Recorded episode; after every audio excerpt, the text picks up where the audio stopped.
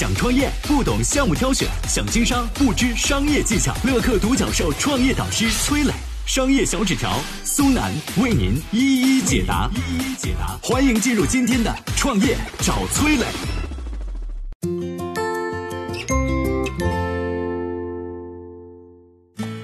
被誉为最低调手机掌门的沈伟究竟是一个怎样的人？他是如何打造 vivo 这个品牌的？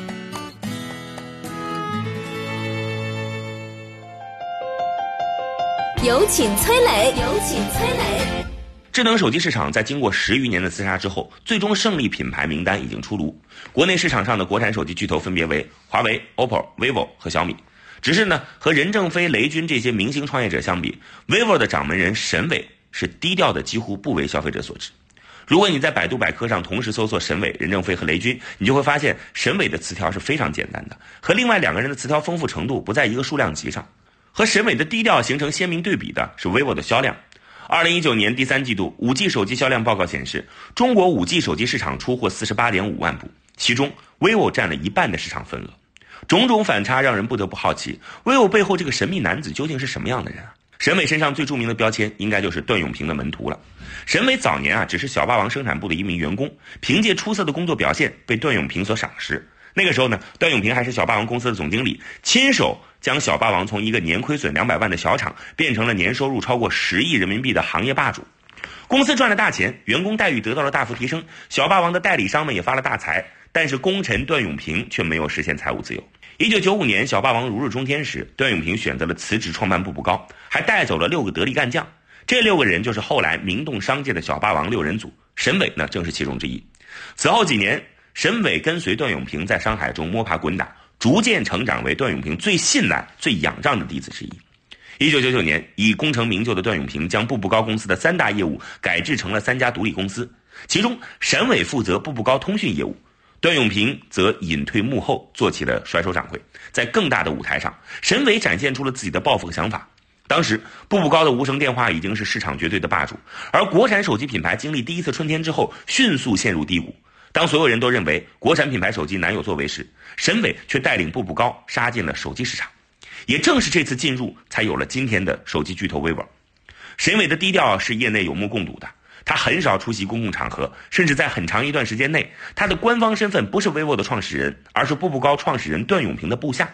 每次 vivo 开新品发布会时，都很难看到沈伟的身影，因为大多数时候他都像普通观众一样隐身台下。这种低调一度让媒体和业内人士对沈伟非常陌生。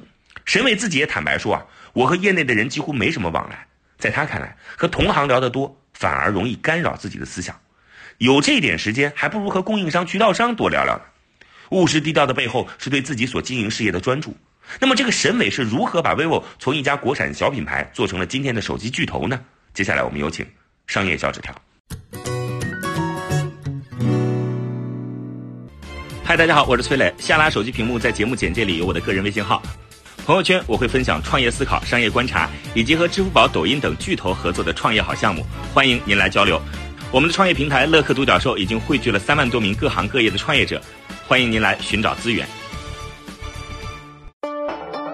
有请商业小纸条，请商业小纸。沈伟呢，认为自己二十多年来的职业生涯就干了两件事儿：前十年干电话机，后十年做智能手机。但这两个行业的转化对于 vivo 来说却并不容易。二零零四年的时候进入手机市场之后，很长一段时间，消费者都觉得步步高是一个家电品牌，没办法把它跟手机挂钩。为了彻底转变这样的刻板印象呢，步步高在二零一零年成立了 vivo 品牌。沈伟对这个品牌提出了三点要求：啊，国际化、智能、针对年轻人。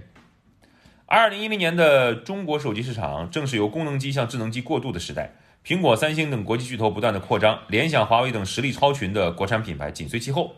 那么在群雄逐鹿的智能手机领域，vivo 是一个彻头彻尾的新人，该如何突破重围呢？审美答案是走差异化竞争之路。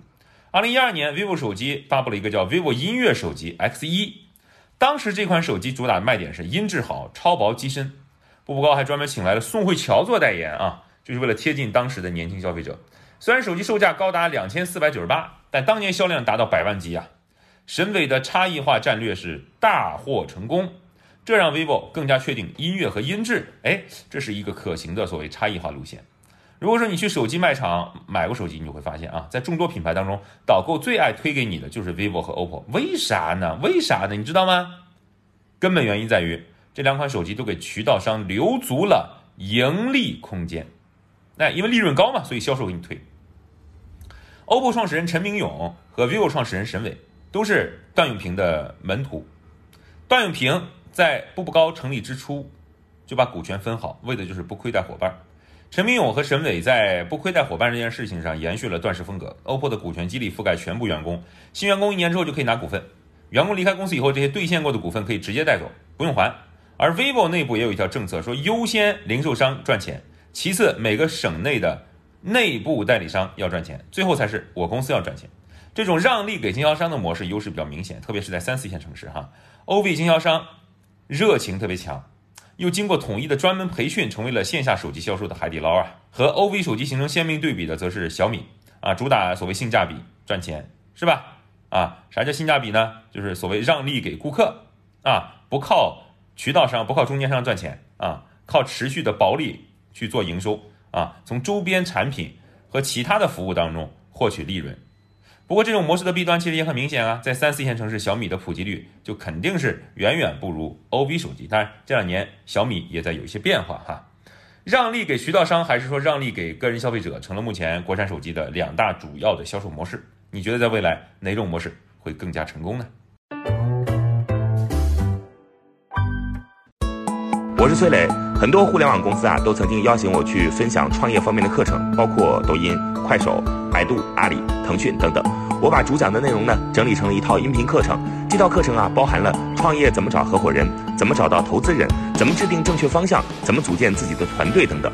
相信我，不管你是创业小白，还是有过创业经历的伙伴，这些内容对你来说都有帮助。下拉手机屏幕，在节目简介里边有我的个人微信号，添加微信，这套课程今天免费送给你，快去领取吧。